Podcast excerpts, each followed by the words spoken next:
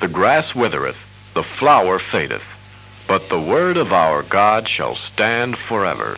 The Bible stands like a rock undaunted mid the raging storms of life. His pages burn with the truth eternal, and they glow with the lights of life. God's inerrant, infallible Word, our Holy Bible, stands as an eternal lighthouse in a decaying world. This worldwide independent radio ministry outreach of the Bible stands is dedicated to the proclaiming of the great truths of Scripture for the glory of our Lord Jesus Christ. And now, here is our Bible expositor, Wayne Carver. It, it's good to greet you once again in the name of our Lord and Savior, Jesus the Christ.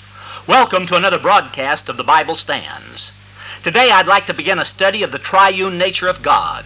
This is a study that I call Father, Son, and Holy Spirit.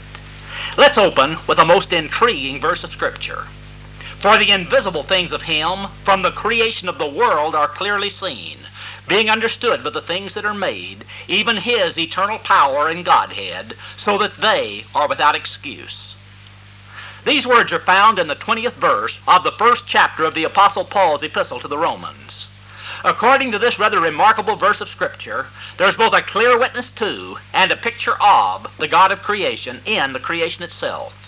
Every man, woman, and child, living or who has ever lived or who ever will live, has been, is, or will be brought face to face with the testimony of creation itself, which is a powerful witness to the nature of the God who created and formed it.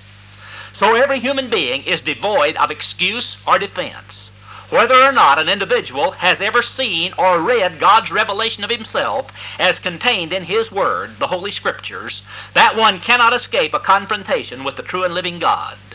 This verse declares that every one of us are without excuse if we ignore the revelation of God in the creation.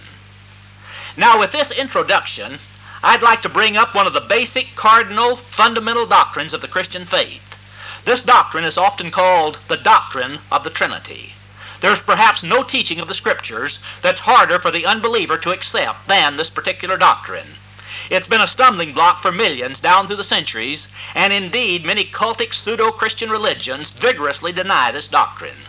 These cults thrive on their ability to present a God that can be visualized and represented in terms that men can understand. They boldly proclaim the Unitarian idea of God, and in so doing, they deny that Jesus Christ or the Holy Spirit are co-equal and co-eternal with God the Father. One of the earliest controversies within the Christian faith was centered around the so-called doctrine of the Trinity. But out of this controversy, at the Council of Nicaea in 325 AD came the formal orthodox statement of the triunity of God, which clearly reflects the teaching of the Scriptures. The doctrine of the Trinity is a doctrine that is accepted by all fundamental Bible-believing Christians of today. But although all born-again, Bible-believing Christians do accept the doctrine, there are many who do not really understand the scriptural basis of this doctrine. They therefore are sometimes weak in understanding the teaching of it in God's revelation. Now, the word Trinity is not found in the Bible. Actually, it's not a very good word to describe the concept of God with which it's associated anyway. To really, it really describes only half of the teaching that it's supposed to convey. And we have to be exceptionally careful in bringing out the triune nature of God because the unity, that is the oneness of God, must be just as carefully emphasized as the Trinity, that is the threeness. There must be no unbalance. So careful theologians today shun the use of the word Trinity and prefer to use a word like triunity. One of the strongest declarations of the oneness of God found anywhere in the Bible is in Deuteronomy chapter 6 and verse 4. This verse may be translated in various ways. In the King James Version, it is, Hear, O Israel, the Lord our God is one Lord. The word translated Lord is the sacred tetragrammaton, Yahweh, which we often pronounce Jehovah. So the verse could be translated, Jehovah our God is one Jehovah, or Jehovah is our God, Jehovah alone. But no matter how it's translated, it tells us positively that there is but one God. It's an absolute declaration of monotheism, the concept of only one deity, one God. And this is not an isolated scripture. Previously, in Deuteronomy chapter 4 and verse 35, Moses, the inspired author of this book, had declared, Unto thee it was showed that thou mightest know that the Lord, He is God. There is none else beside Him. And in Deuteronomy chapter 32 and verse 39, Moses, directly quoting the words of God, writes, See now that I, even I, am He, and there is no God with me. I kill and I make alive. I wound and I heal. Neither is there any that can deliver out of my hand. And Moses is, of course, not alone among the Old Testament prophets in declaring the oneness of God. Isaiah, in chapter 45 and verse 14, quotes the words of God with regard to the Sabaeans.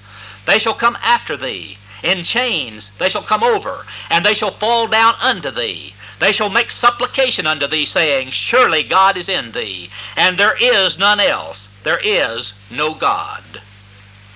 And in chapter 46 and verse 9, Isaiah, still quoting the words of God, writes, Remember the former things of old, for I am God, and there is none else. I am God, and there is none like me. And it's not the Old Testament alone that declares the oneness of God. The New Testament is equally clear and equally emphatic in such passages as 1 Corinthians chapter 8, verses 4 through 6. As concerning, therefore, the eating of those things that are offered in sacrifice unto idols, we know that an idol is nothing in the world, and that there is none other God but one. For though there be that are called gods, whether in heaven or in earth, as there be gods many and lords many, but to us there's but one God, the Father, of whom are all things, and we in him, and one Lord Jesus Christ, by whom are all things, and we by him. The Apostle Paul also declares in Ephesians chapter 4 and verse, verses 3 through 6, endeavoring to keep the unity of the Spirit in the bond of peace. There is one body and one Spirit, even as you're called in one hope of your calling, one Lord, one faith, one baptism, one God and Father of all, who is above all, and through all, and in you all. And James, in chapter 2 and verse 19, declares, Thou believest there's one God, thou doest well. The devils also believe and tremble.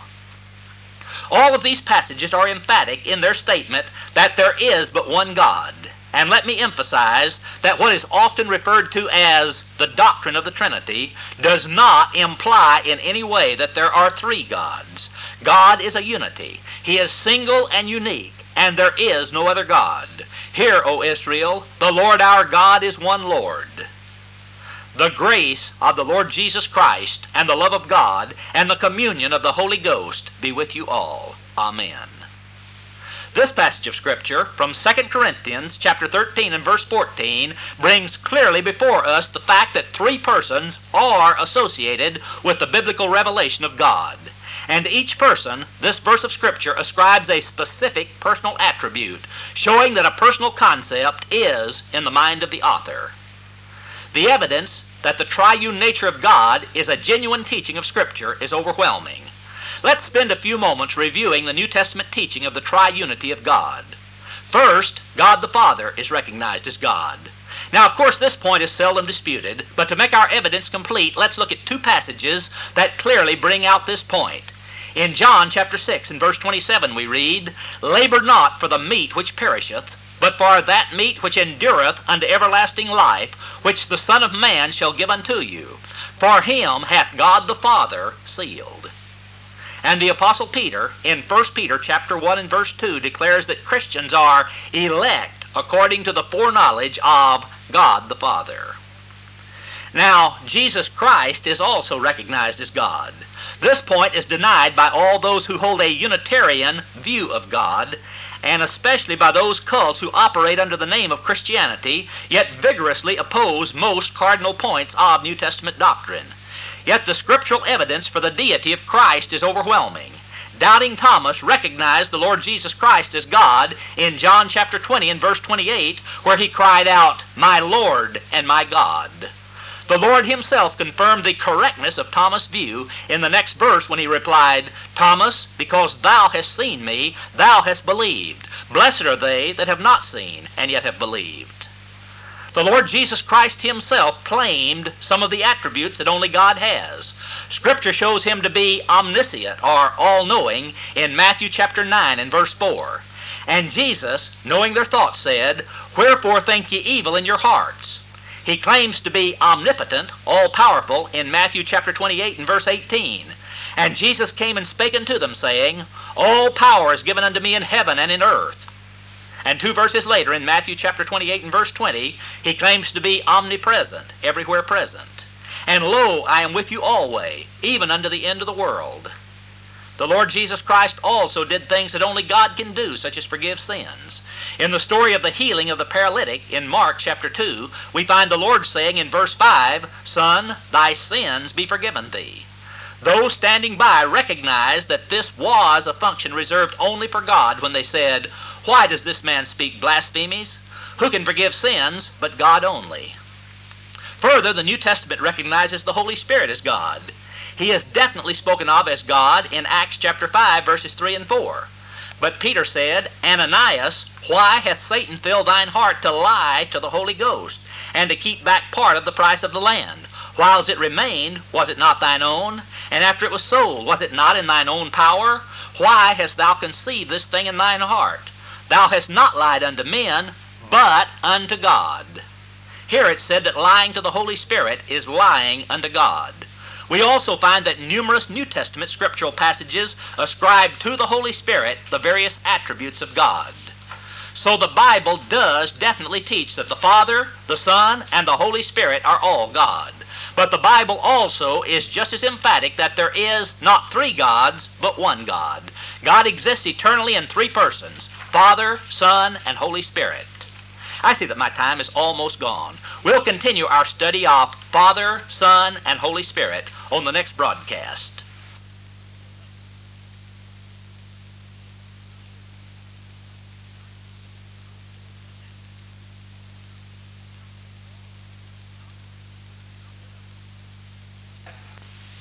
Welcome to another broadcast of the Bible Stands. It's so good to be able to come into your home or your car or your place of business with another message from God's Word. We're continuing our study of Father, Son, and Holy Spirit. Let's look at the words of the Lord's great commission to his disciples. Go ye therefore and teach all nations, baptizing them in the name of the Father and of the Son and of the Holy Ghost, teaching them to observe all things whatsoever I have commanded you, and lo, I am with you always, even unto the end of the world. Amen.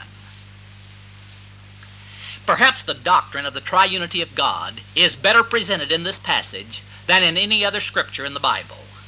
This verse properly balances both aspects of the concept. Both the unity of God and the Trinity of God are distinctly revealed.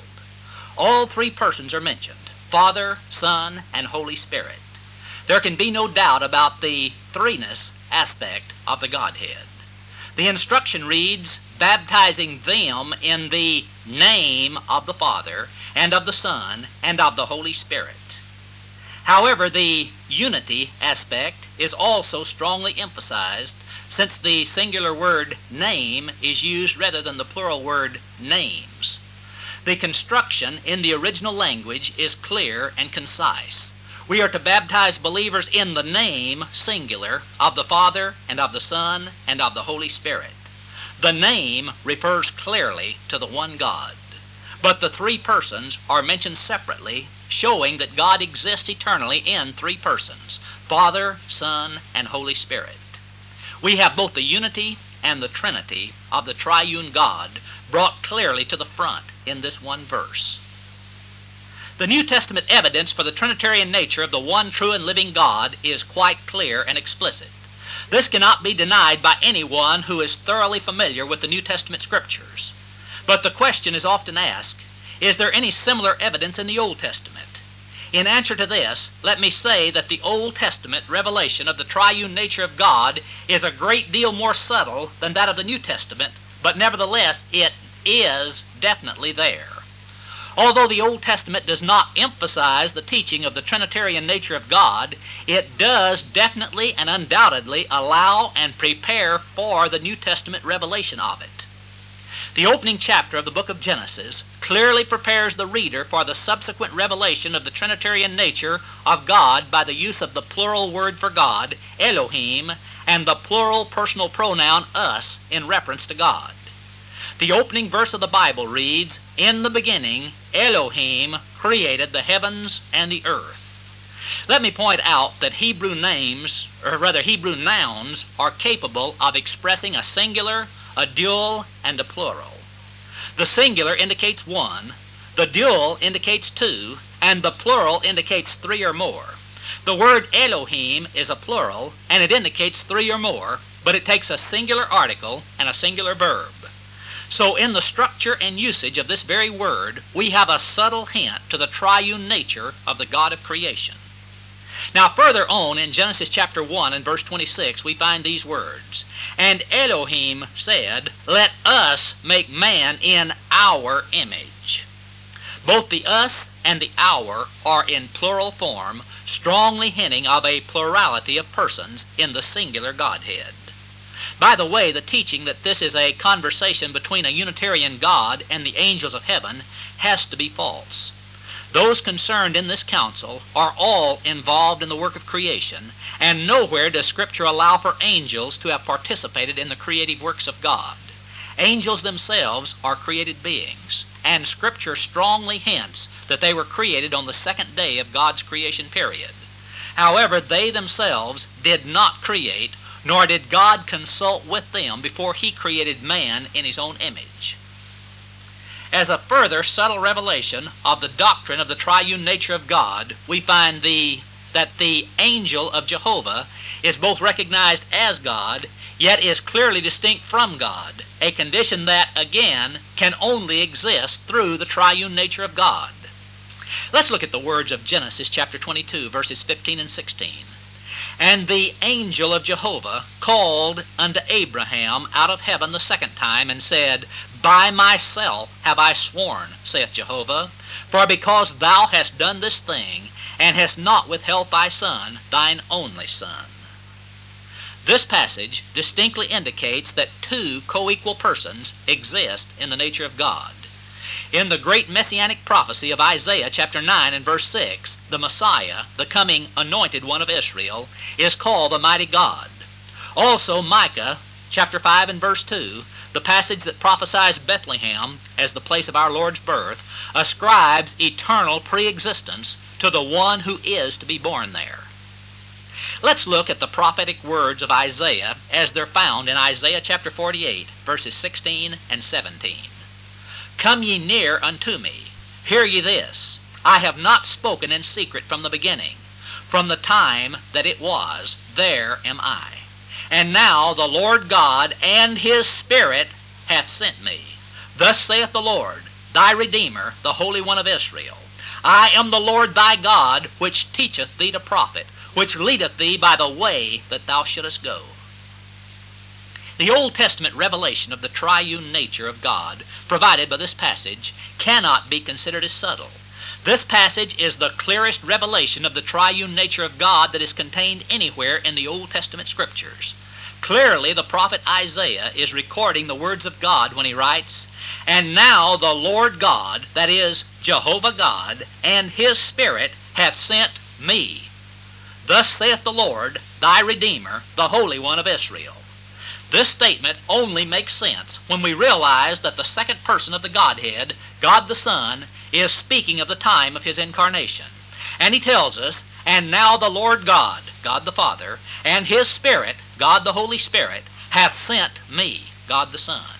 All three persons of the triune God are clearly present in this statement. So when we look at the scriptural evidence as contained in both the New and Old Testaments, we're forced to conclude that there is one and only one God. Yet the one true God exists eternally in three persons, Father, Son, and Holy Spirit. The well-known theologian, William Warfield, has formalized the scriptural doctrine of the triunity of God in a definition. It is the doctrine that there is only one God, but in the unity of the Godhead there are three eternal and co-equal persons, the same in substance but distinct in subsistence. Now the word subsistence means being or existence. So Warfield's definition calls attention to the fact that the three persons of the Godhead, although distinct, are exactly alike in substance, that is, in their makeup or attributes. It's recognized that the word person is really not a good word to use because it seems to indicate separate individuals in the Godhead, which is definitely not the teaching of Scripture. But there is no better word in the English language to describe the true relationship. So we're stuck with that inadequate word. Is it possible to illustrate the doctrine of the triunity of God? No, it's not possible to illustrate the doctrine of the triunity of God perfectly, or perhaps not even very well. We are finite creatures with finite minds. Our trying to conjure up a picture of infinite things is something like an ant looking up at the Empire State Building and trying to picture the detailed intricacy of that structure in his mind. But let's not forget that the Apostle Paul wrote in Romans chapter 1 and verse 20, For the invisible things of him from the creation of the world are clearly seen, being understood by the things that are made, even his eternal power and Godhead. This verse seems to tell us that the creation itself reflects a picture of the Creator. We would expect then that the created universe would provide the best illustration of the triune nature of God. And when we look closely, we find that this is indeed the case. Since the Scripture tells us that the creation has been designed to reveal the nature of the Creator, and since Scripture also clearly tells us that the Creator is a triune being, then we must accept the fact that the creation in some fashion does reflect a picture of the Trinity. Not only must Jesus Christ himself be seen in the creation, but also God the Father and God the Holy Spirit must be seen there too. Again, the inspired Apostle Paul has told us that not the fact of God, but also the nature of God are clearly understood by the things that are made. The fact that God is one should be recognized from the evidence that confronts us in that the creation is one. The very name we use to designate God's creation bears testimony to the fact that we recognize it as a unity. We call God's creation a universe, not a multiverse. Modern science has searched for and has recognized the existence of universal laws and unifying principles. But in its unity, the creation is still recognized as a thing of great variety and diversity. The creation is unified, yet it is actually formed by the interplay of three separate and distinguishable entities. Since the God of creation is to be seen reflected in his creation, should not this lead us to think of God as a unity in Trinity? Modern science has recognized that our universe can be accurately described as a space-time-matter continuum. That is, the universe is formed and functions by the interplay of three and only three basic entities space, time, and matter, or energy. Each of these entities are separate and distinguishable one from another. Yet they are interrelated, and the universe only stands by the existence of all three. Take away one, and we have nothing. Our universe is a unity in Trinity. I see that my time is gone for today. We'll continue the study of Father, Son, and Holy Spirit on the next broadcast.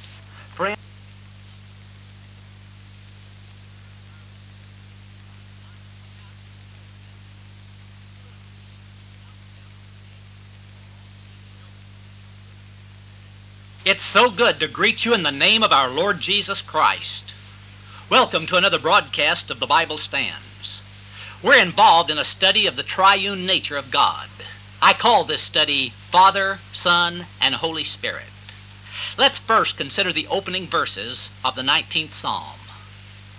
The heavens declare the glory of God, and the firmament showeth his handiwork. Day unto day uttereth speech, and night unto night showeth knowledge. There is no speech nor language where their voice is not heard. Their line is gone out through all the earth, and their words to the end of the world. In them hath he set a tabernacle for the sun, which is as a bridegroom coming out of his chamber, and rejoiceth as a strong man to run a race. His going forth is from the end of the heaven, and his circuit unto the ends of it, and there's nothing hid from the heat thereof. Modern science has recognized that our universe can be accurately described as a space-time-matter continuum. That is, the universe is formed and functions by the interplay of three and only three basic entities space, time, and matter, or energy. Each of these entities are quite different one from another, yet they are interrelated, and the universe only stands by the existence of all three. Take one away, and we have nothing. Our universe is most definitely a unity in Trinity. Everything that happens in our universe, every event, and that includes every type of physical and biological process, takes place by the existence of matter, that is, energy, in space and through time. We have to remember that matter is just a special form of energy, so really energy is the more basic term. Our universe is a relativistic union of energy, space, and time. Although each of these three entities are basically different in their outward manifestations, in the continuum which is our universe, they are so intertwined that they are essentially indistinguishable one from another. Our one universe, which manifests itself to us in three conceptual forms, each of which is equally universal, should immediately direct our attention to the scriptural revelation of the nature of the one triune God of creation. Scripture clearly tells us that there is one God, yet he is manifest in three distinct persons Father, Son, and Holy Spirit. The three persons are each equally God, but they are totally and ultimately inseparable. The revealed interrelationships among the three persons of the Godhead are distinctly similar to the interrelationships among the three entities of the physical universe. Just as God the Son manifests and embodies God the Father, the entity of matter manifests and embodies intangible space in a form that is discernible to the senses. Although we realize that space is everywhere, it is in itself quite invisible and totally intangible to the senses. But although space may seem quite unreal, nevertheless physical phenomena of all kinds are constantly and universally taking place in space. And thus the entity of space does manifest its existence and proves beyond doubt that it is quite real. Matter and all forms of energy, when observed at the proper level, are found to be in reality essentially nothing but space in themselves, yet matter and energy are also quite real. So, in a very real sense, the interrelationship of the Father and the Son is seen pictured in the interrelationship of space and matter.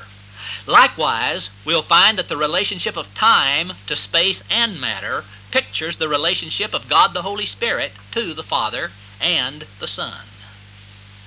The third person of the Godhead, the Holy Spirit, proceeds from the Father and the Son.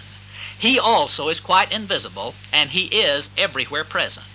The ministry of the Holy Spirit is the interpretation and application of the work of God the Father and God the Son. Similarly, time is the universal entity within which the significance of space and matter must be interpreted, applied, and understood.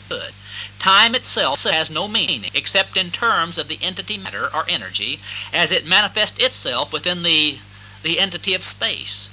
But also, matter and space are quite inconceivable except in terms of time. Matter can only be manifest within individual segments of time. Paul writes, For the invisible things of him from the creation of the world are clearly seen, being understood by the things that are made, even his eternal power and Godhead. The physical universe, as we know it, definitely is most uniquely analogous to what Scripture reveals about the triune nature of the Creator. The tripartite continuum of space and matter and time, each distinct within itself, yet each inseparably interrelated to the other two, and each occupying the whole of the universe, is remarkably and uniquely parallel in character to what God's written word reveals about the nature of God Himself. God is Father, Son, and Holy Spirit, each distinct, yet each inseparably identified with the other two. And each member of the Trinity is equally and eternally God. But the analogy does not end with this. Each of the three entities of the physical universe is itself a triunity. Our physical universe is actually a trinity of trinities. I'd like to consider space and matter and time, each in turn. The entity of space is definitely a trinity, and even the least technically inclined of us should have no difficulty understanding this. Space is three-dimensional, and by its three-dimensional nature, it gives us one of the clearest illustrations of the interrelationships of the three persons of the Godhead that we have. We speak of lines and planes, that is, one and two-dimensional figures. Yet in reality, these are only mental concepts, and they do not exist in nature. We can conceive of a line, a one-dimensional figure, but a line cannot be drawn without some thickness in the other two dimensions. Similarly, we can conceive of the idea of a plane, but a plane cannot actually exist without some thickness in the third dimension. So, for anything to exist in nature, it must have three dimensions. Space is three-dimensional, and space must be occupied in three dimensions. Each of the dimensions are identical in essence. The differences are only in subsistence, that is, in the interrelationships. All three dimensions occupy all of space, and in this, space is remarkably analogous to the three persons of the Godhead. I believe that the phenomenon of three-dimensional space is one of the best pictures that God has given us of His Trinitarian existence. Let's picture the Godhead as a unit volume of space. That is, let's consider a cubic volume of space that has dimensions of one unit in length, one unit in width, and one unit in depth. Now, each of these three dimensions, viewed alone, are exactly the same, and each, if we select our units large enough, fills all of space. In other words, we could say that each of our three dimensions are co-equal in power and glory, and each are everywhere present. All three persons of the Godhead, Father, Son, and Holy Spirit, are also co-equal in power and glory, and all three are everywhere present. When viewed alone, each person is fully God, co-equal and co-eternal. The differences in our three dimensions comes about by their relationships one to another. Each of our three dimensions are orthogonally related. That is, each forms a 90 degree angle with both of the other two. Similarly, the differences between the persons of the Godhead is in their ministries, in their interrelationships one to another. Just as our unit cube of space has three different, yet identical and co-equal dimensions, so the Godhead is formed of three persons, each co-equal and co-eternal. We can note that all three dimensions are absolutely necessary to the existence of our cube of space. Take one dimension away, and our cube of space no longer exists. Similarly, all three persons of the Godhead are absolutely necessary for the existence of God. The three persons are inseparable. The unit cube of space is analogous to the unity of God. There is one and only one true and living God. But the three dimensions of our cube of space are also analogous to the three persons of the Godhead. Thus we have within our cube of space also an analogy of the Trinitarian nature of God. Now, let's look at the mathematics of the Trinity. Many unbelievers look at the Trinitarian mathematical concept something like this. God the Father is one, God the Son is one, and God the Holy Spirit is one. Therefore, we have 1 plus 1 plus 1 equals 3. And they come to the conclusion that the Bible extends a concept of three gods. But the mathematics of the Trinity is not 1 plus 1 plus 1 equals 3. The correct mathematics of the Trinity can be seen from our unit cube of space. It has a length of 1, a width of 1, and a depth of 1. But the three dimensions are orthogonal, and they cannot be arithmetically summed. They can only be combined as a product. The mathematics of the cube is 1 times 1 times 1 equals 1. And that is the mathematics of the Trinity also. One person times one person times one person equals one God. Scripture also seems to use the cube to picture the triune nature of the Godhead, and we'll consider this as we continue on our next broadcast. Greetings in the name of our Lord and Savior, Jesus the Christ. Welcome to another broadcast of the Bible Stands. For the past several broadcasts, I've been speaking on the subject Father, Son, and Holy Spirit. This is a study of the triune nature of God. Let's turn to a passage from the last book of the Bible, the book of Revelation.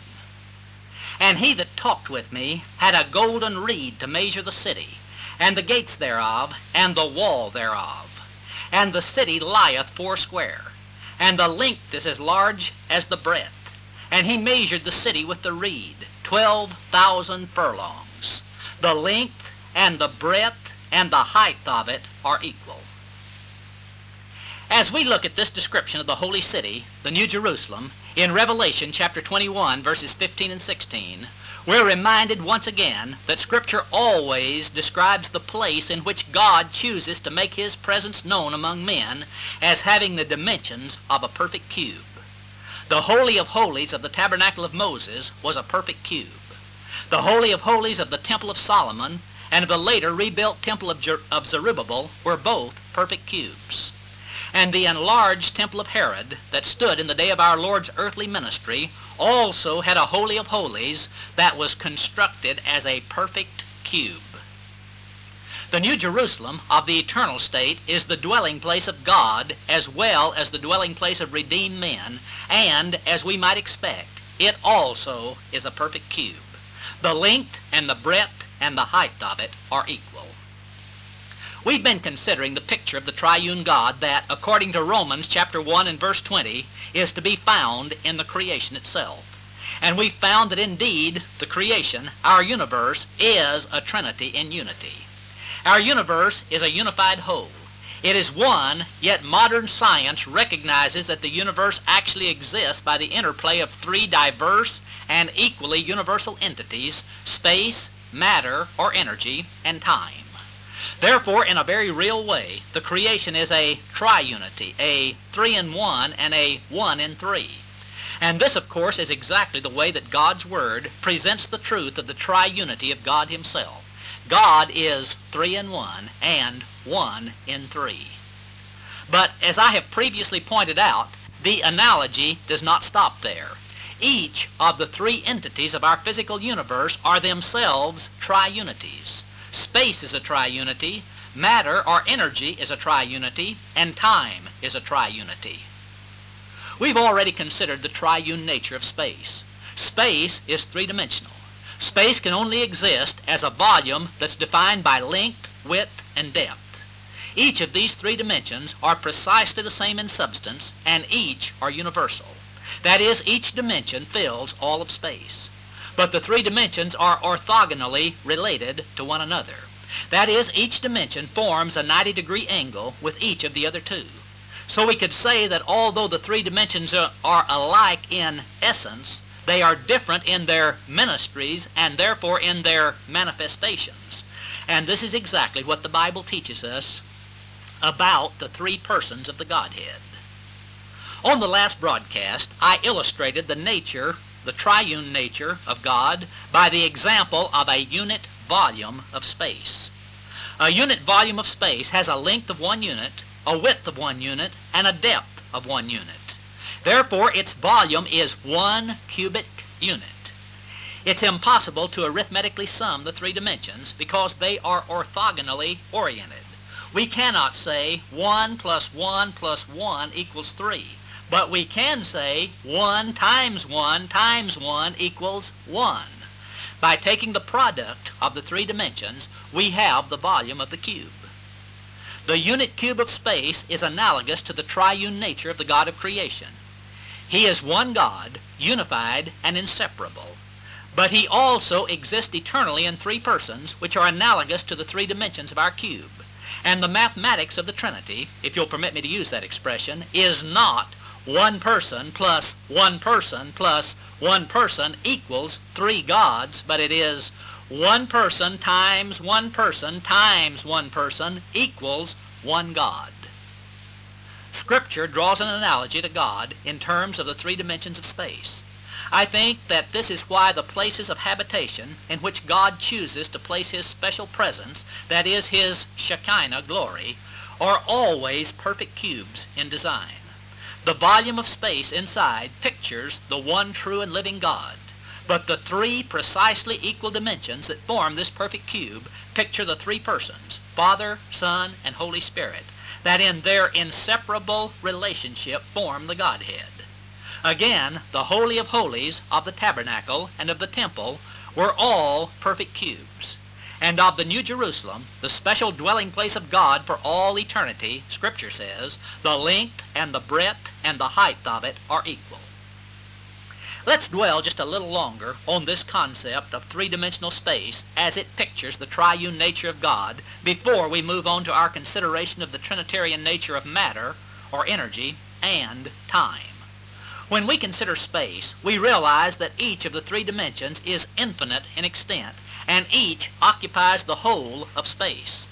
Although it's possible to conceive of the one-dimensional figure that we call a line, even if the one dimension were infinite in itself, it's really impossible for us to picture such a thing in our minds or to illustrate to others without the use of a second dimension.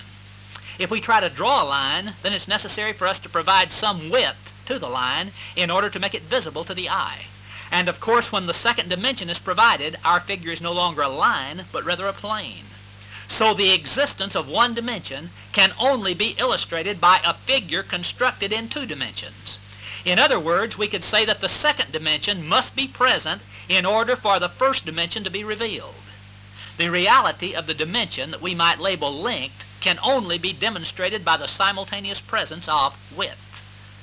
But when both length and width are present, then the visualization of the physical truth of the existence of either or both dimensions is quite possible. The technique of two-dimensional representation of all physical reality is quite widely used.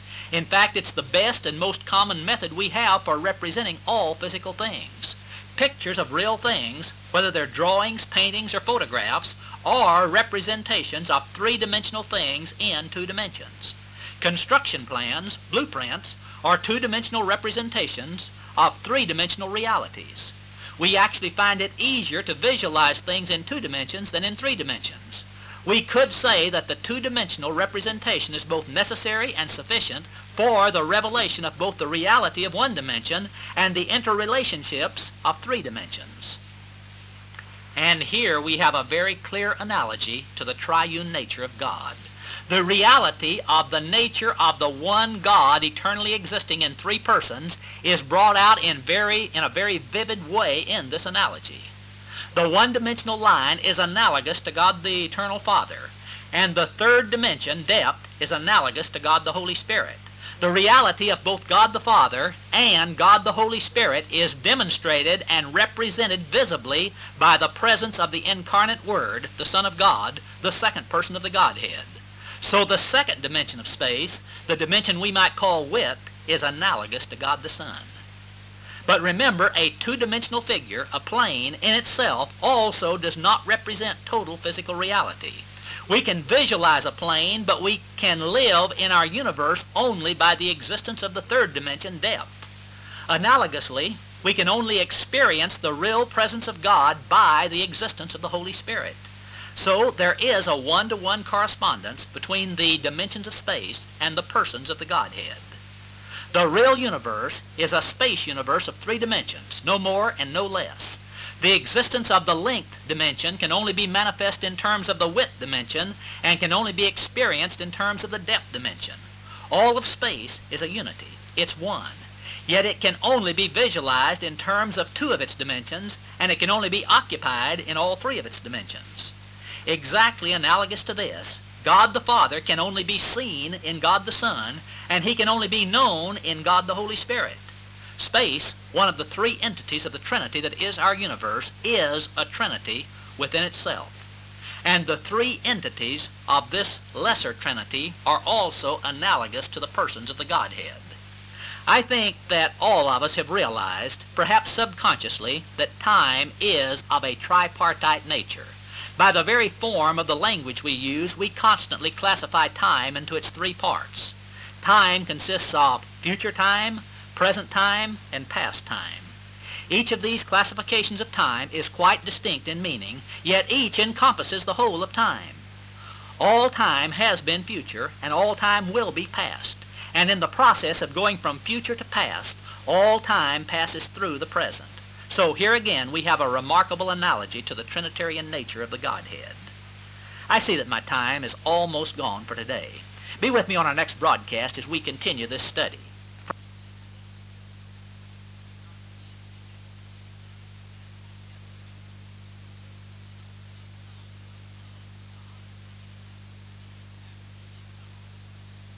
Greetings in the highest name under heaven, the name of our Lord and Savior, Jesus the Christ. It's good to welcome you to another broadcast of the Bible Stands. I'm bringing a series of messages that I call Father, Son, and Holy Spirit. Let's again look at a verse from the last book of the Bible, the book of Revelation.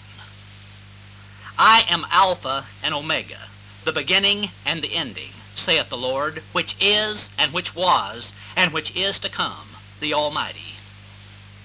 This verse of Scripture from Revelation chapter 1 and verse 8 brings out clearly the eternal being of God as well as the deity and the position in the Godhead of our Lord Jesus Christ. He is the one who is in the present, who was in the past, and who is to come in the future. God's eternity of being is actually spoken of in his very name which he gave to his chosen people Israel in the Old Testament. The sacred tetragrammaton, the name YHWH, which we often pronounce Jehovah, is a form of the Hebrew verb of being. It includes the concept of eternal being within itself, and it could be properly translated as who is, who was, and who is to come. In Exodus chapter 3 and verse 14, it's simply translated as I am. And God said unto Moses, I am that I am. And he said, Thus shalt thou say unto the children of Israel, I am hath sent me unto you. And it's the word that was spoken by the Lord Jesus Christ in John chapter 8 and verse 58. Jesus said unto them, Verily, verily, I say unto you, before Abraham was, I am. The eternal existence of God is brought out over and over again by scriptures of both the Old and New Testaments. However, what I think is often overlooked is that passages such as Revelation chapter 1 and verse 8 also seem to call attention to an analogy that exists between the triune nature of God and the triune nature of the universal entity, time. Again, I think that it's most significant to realize that time consists of future time, present time, and past time. Each of these categories of time is quite distinct in itself, yet each is the whole of time. Each category of time is identical in essence, that is, each is exactly the same thing. However, each is distinctly different in subsistence, that is, it manifests itself in a different way.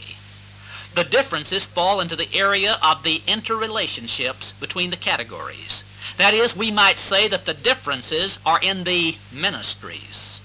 And of course, the Word of God tells us that this is essentially the nature of the three persons who eternally exist as the one God. Future time, present time, and past time are all quite distinct in meaning. Yet each is time, and each is the whole of time. All time has been future and will be past. And in the process of future time becoming past time, all time passes through the present. We could say that the future is the invisible source of all time. Time from the source of the future is made visible and is experienced moment by moment in the present.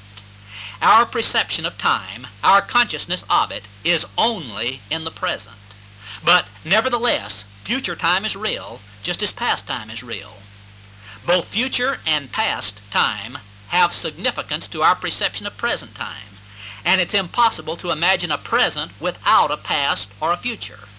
This is just like trying to imagine a one-dimensional space. Without all three categories of time, future, present, and past, time could not exist at all. So the source of time is the invisible future. It then moves through present time into the realm of past or experienced time. Man is enabled to understand the present and even to a degree the future in terms of his memory of the past. But let me emphasize both our memories of past time and our anticipations of future time are conceived of only through our consciousness of present time.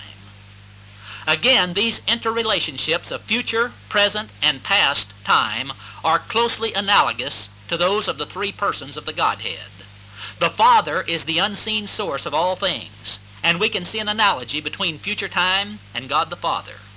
From the Father proceeds God the Son, in whom God the Father is visibly revealed. From the Father and the Son proceeds God the Holy Spirit, who interprets and makes meaningful in actual experience both God the Son and God the Father. We can see that there is a direct analogy between the Son and the present, and between the Holy Spirit and the past. As the inspired Apostle Paul writes, For the invisible things of him from the creation of the world are clearly seen, being understood by the things that are made, even his eternal power and Godhead.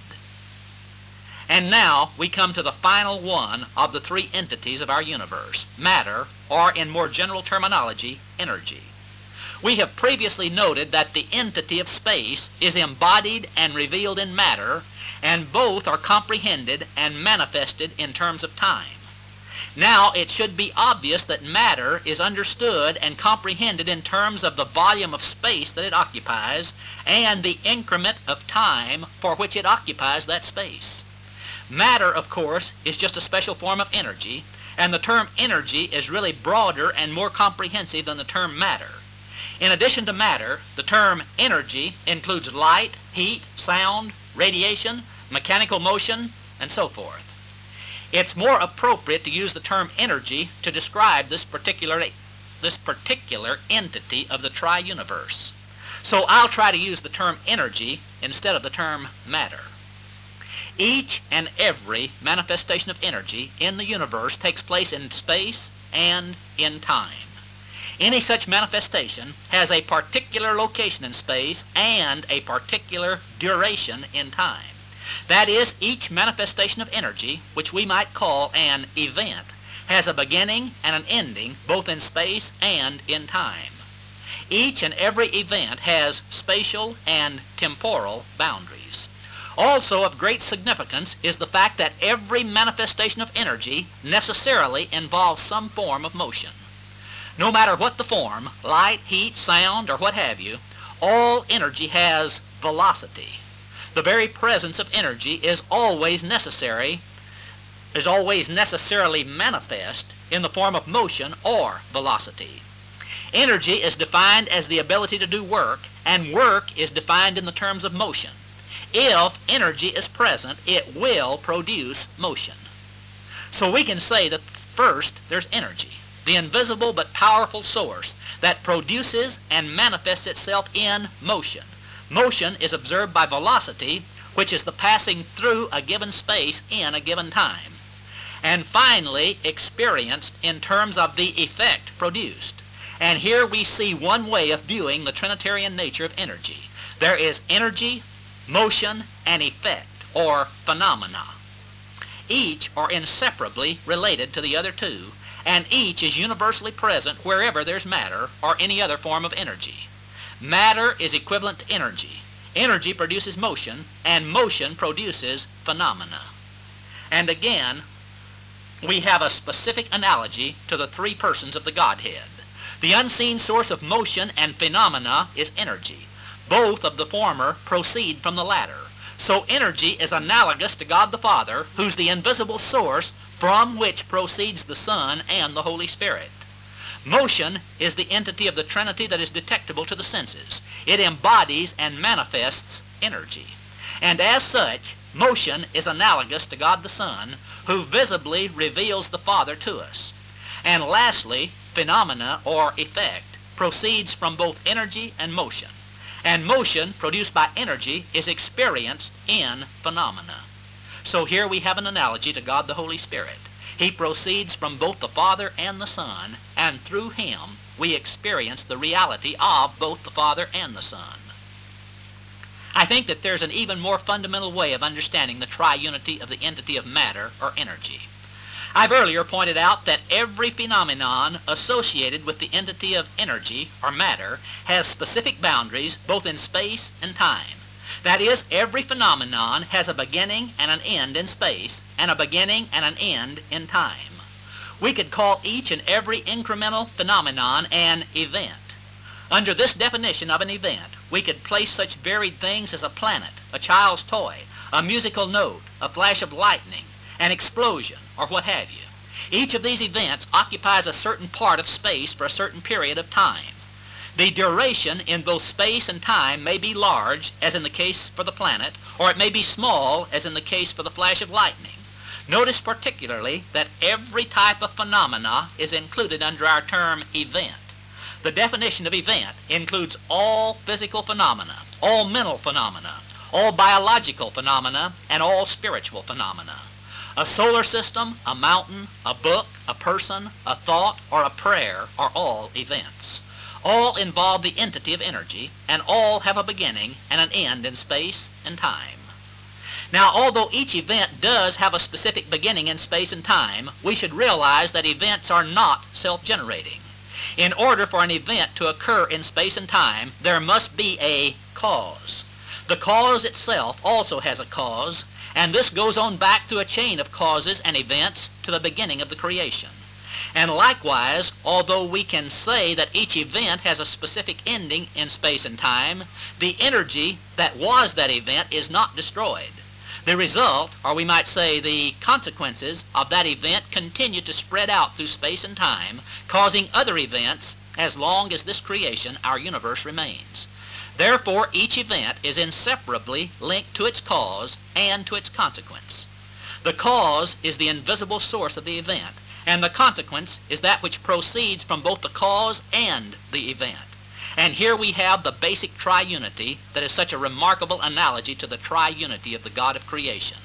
The Father is the unseen source, and he is visibly manifest in the Son, and both the Father and the Son are known and understood by the Spirit. Father, Son, and Holy Spirit. Cause, event, and consequence. Once again, the old clock on the wall says that our time is gone. Be, be with me.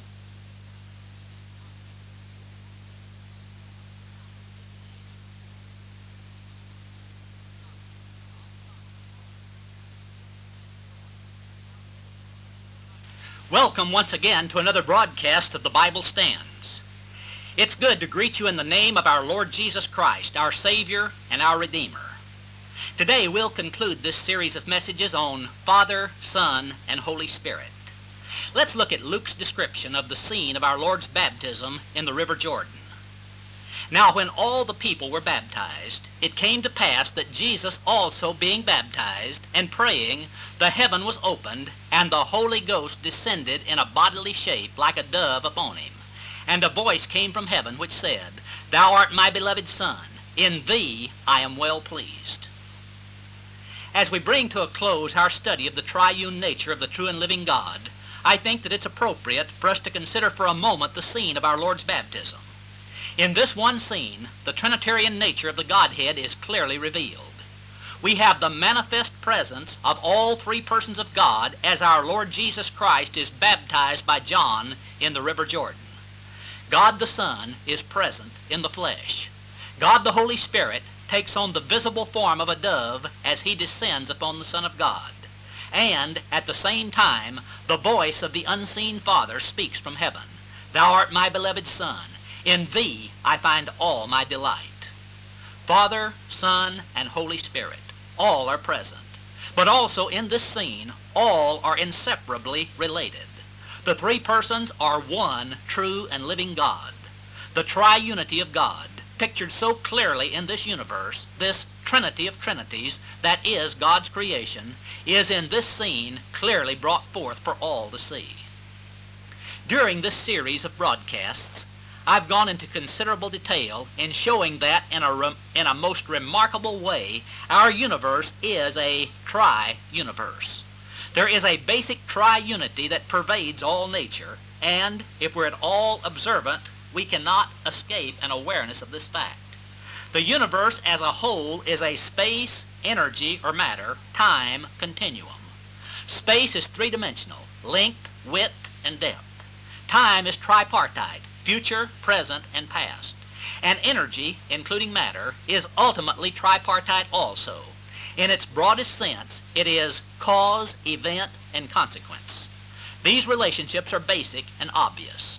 Just as the Apostle Paul writes, For the invisible things of him from the creation of the world are clearly seen, being understood by the things that are made. Once again, let me emphasize that our universe is a trinity of trinities. The universe as a whole is a space, time, energy, or matter continuum. Space is three-dimensional, length, width, and depth. Time is tripartite, future, present, and past.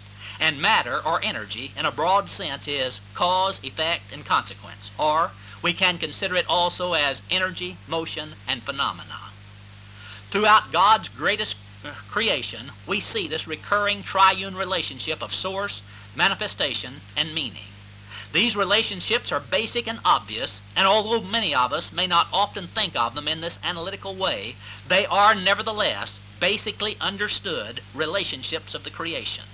The invisible things of the triune God are clearly seen, being understood by the things that are made, just as the inspired Apostle Paul says. Now, certainly the things that I've brought out in this study do not prove that the creator of this universe is a triune God. But the Bible, God's written word, clearly reveals God's triune nature. And with the remarkable picture that God has given us in the creation, we should certainly not stumble over God's written revelation. It would seem that this really should be the natural way to think of the God of creation. But nevertheless, even in Bible-believing fundamental Christian groups, the so-called doctrine of the Trinity has been considered as a difficult doctrine. Certainly this doctrine has been a focal point of many errors throughout the 2,000-year history of the Christian church. One error that dates back to the very earliest centuries and that crops up again and again is that the Holy Spirit is a mere influence and not a living person who is God. I'm afraid that many sincere Christians have a tendency to think of him in this way, even though outwardly they voice the scriptural teaching that he is a divine person. Another common error is that the Lord Jesus Christ is regarded as inferior and subordinate to God the Father. By some, he is even regarded as a created being, and this position is a clear denial of the scriptural teaching that he is the eternal God. This, of course, is a denial of the person of the Lord who bought us, which Peter, in 2 Peter chapter 2 and verse 1, calls a damnable heresy. The denial of the full deity and of the eternal existence of our Lord Jesus Christ is a mark of nearly all the cultic religions of our day, those which claim a link with Christianity, but which deny most of the cardinal doctrines of the Christian faith. And of course, there is another error that regards the concept of the Trinity as simply different modes or manifestations of a single person who is God. But again, God's written word condemns all of these concepts. Let's close the study with just one question. Is the teaching of the triunity of God important? This can be answered with another question. How else could one conceive of our redemption being accomplished apart from the existence of a triune God? It's pretty hard to conceive of God becoming a man, living a perfect life, denying, or rather I should say dying as a perfect sacrifice for the sin of the world, and being raised from the dead for our justification without a knowledge of God's triune nature. All of the basic concepts of God's perfect plan of redemption are wrapped up in this doctrine. One who rejects the so-called doctrine of the Trinity will also be found to reject the doctrine of substitutionary atonement and all the other concepts of salvation by God's grace alone. So the doctrine of the triunity of God is extremely important. The opening verses of the Gospel of John read as follows. In the beginning was the Word, and the Word was with God, and the Word was God. The same was in the beginning with God. All things were made by him, and without him was not anything made that was made. In him was life, and the life was the light of men. And the light shineth in darkness, and the darkness comprehended it not. The Word, the Logos, spoken of by John, is the Lord Jesus Christ. This identification is made clear in John chapter 1 and verse 14. And the Word, the Logos, became flesh and dwelt among us, and we beheld his glory, the glory as of the only begotten of the Father, full of grace and truth. So it is none other than the Lord Jesus Christ, God the Son, the second person of the triune Godhead, of whom John speaks in these opening words of his inspired book. In the beginning was the Lord Jesus Christ, God the Son. And the Lord Jesus Christ, God the Son, was with God. And the Lord Jesus Christ, God the Son, was God. The same was in the beginning with God. John's inspired words forever confirm the deity and the eternal existence of that one who walked the earth for some 33 years as Jesus of Nazareth. When the universe had its beginning, God the Son already was. It's the same beginning mentioned by Moses in Genesis chapter 1 and verse 1 that John has in view here. The opening verse of the Bible contains the words, In the beginning, God created the heavens and the earth. And the opening verse of John's Gospel assures us that at the time that all created things had their beginning, the Son of God, Jesus Christ, already was, already existed. He, as the eternal God, existed in eternity past. In the beginning was, already existed, the Word. But the Word was not alone in the Godhead. And the Word was with God. The one who was born into the world as that little babe in Bethlehem was not alone in eternity past. He was with God.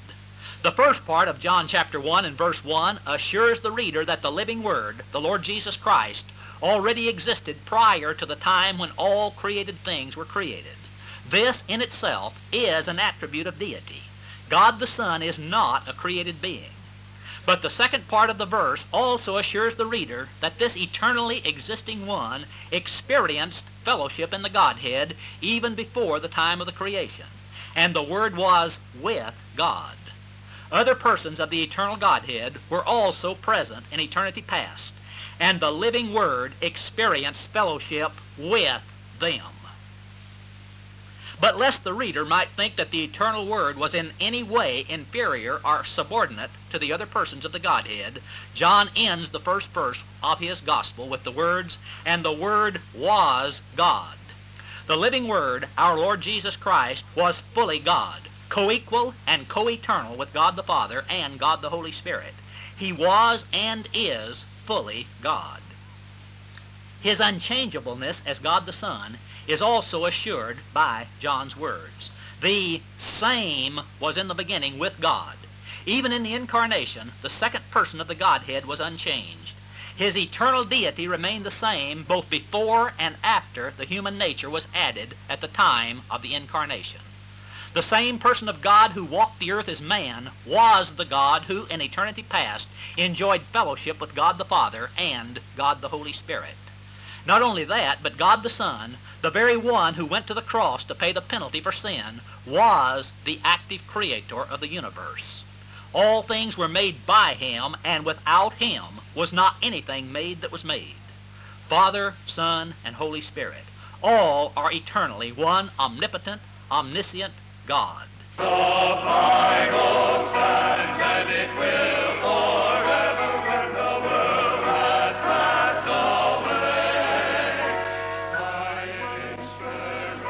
You've been listening to The Bible Stands, an independent faith ministry conducted as a worldwide radio missionary outreach by Bible expositor Wayne Carver.